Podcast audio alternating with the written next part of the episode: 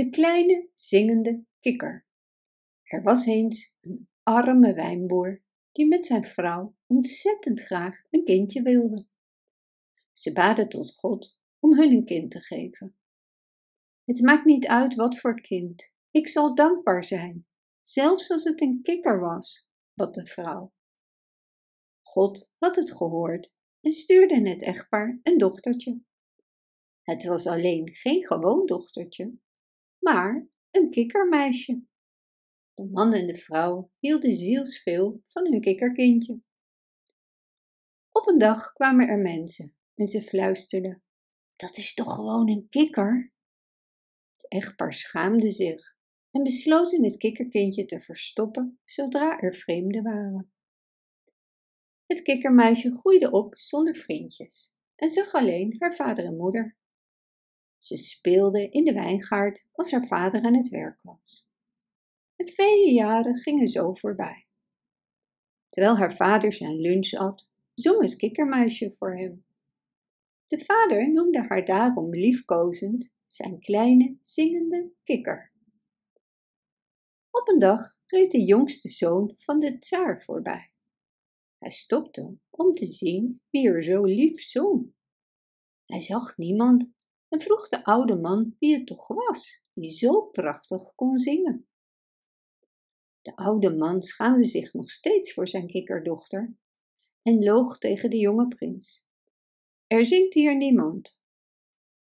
De volgende dag reed de jonge tsaar weer voorbij en hoorde dezelfde lieve stem. Oude man, sprak hij, ik weet zeker dat hier iemand zingt. Het is een heel lief meisje. Als ik haar zou vinden, zou ik bereid zijn om met haar te trouwen. Dan neem ik haar mee naar huis en stel haar voor aan mijn vader, de tsaar. Wees niet te voorbarig, antwoordde de vader. Ik weet wat ik zeg en meen het ook. Ik zou met haar trouwen, verzekerde de prins. Goed dan, zei de wijnboer, we zullen het zien. De vader keek omhoog in de boom en riep: Kom naar beneden, kleine zingende kikker. Deze prins wil met je trouwen. Het kikkermeisje sprong uit de boom en verscheen voor de prins. Het is mijn eigen dochter, zei de wijnboer, ook al lijkt ze op een kikker. Het kan me niet schelen hoe ze eruit ziet, zei de prins. Ik hou van haar zang en ook van haar. Ik wil met haar trouwen.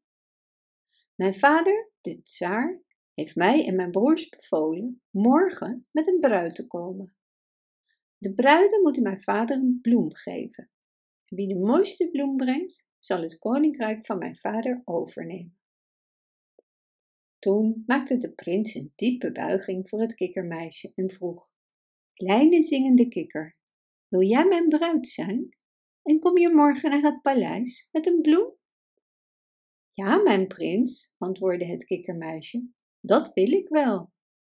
En ik zou graag in stijl naar het paleis komen. Zou je mij een sneeuwwitte haan van het erf van je vader willen sturen? Dat zal ik doen, beloofde de, prins. En dezelfde avond meldde zich een sneeuwwitte haan bij het kikkermuisje. Het kikkermuisje bad tot de zon. O zon, zei ze, ik heb je hulp nodig. Geef me een gouden jurk, geweven van je gouden zonnestralen. Want ik wil niet dat de prins zich voor mij schaamt als ik zijn vader ontmoet. De zon hoorde haar gebed en gaf haar een gouden japon. In plaats van een bloem koos ze voor een tarwespriet en daarmee klom ze op de haan op weg naar het paleis. In het paleis aangekomen wisten de mensen niet wat ze zagen. Het kikkermeisje in de gouden japon op de sneeuwwitte haan leek helemaal niet meer op een kikker, maar op een lieftallige jonge vrouw, een sneeuwwit paard. En de andere twee meisjes die met de broers zouden trouwen, zagen naast haar er wel heel gewoontjes uit. Het eerste meisje had een roos in haar hand. De tsaar was niet onder de indruk. Het tweede meisje bracht een anjer. De tsaar zuchtte en schudde zijn hoofd. Toen zag hij de tarwespriet van de bruid van de jongste prins en zijn ogen begonnen te glimmen. Dit is precies wat ik zocht. Deze dame is zo mooi en toch weet ze wat waarde heeft. Kijk maar, want ze heeft mij een tarwespriet gebracht. En zo gebeurde het dat het kleine kikkermeisje, voor wie haar ouders zich jarenlang schaamden, trouwde met een prins en naast hem een plaats op de troon kreeg. Bedankt voor het luisteren.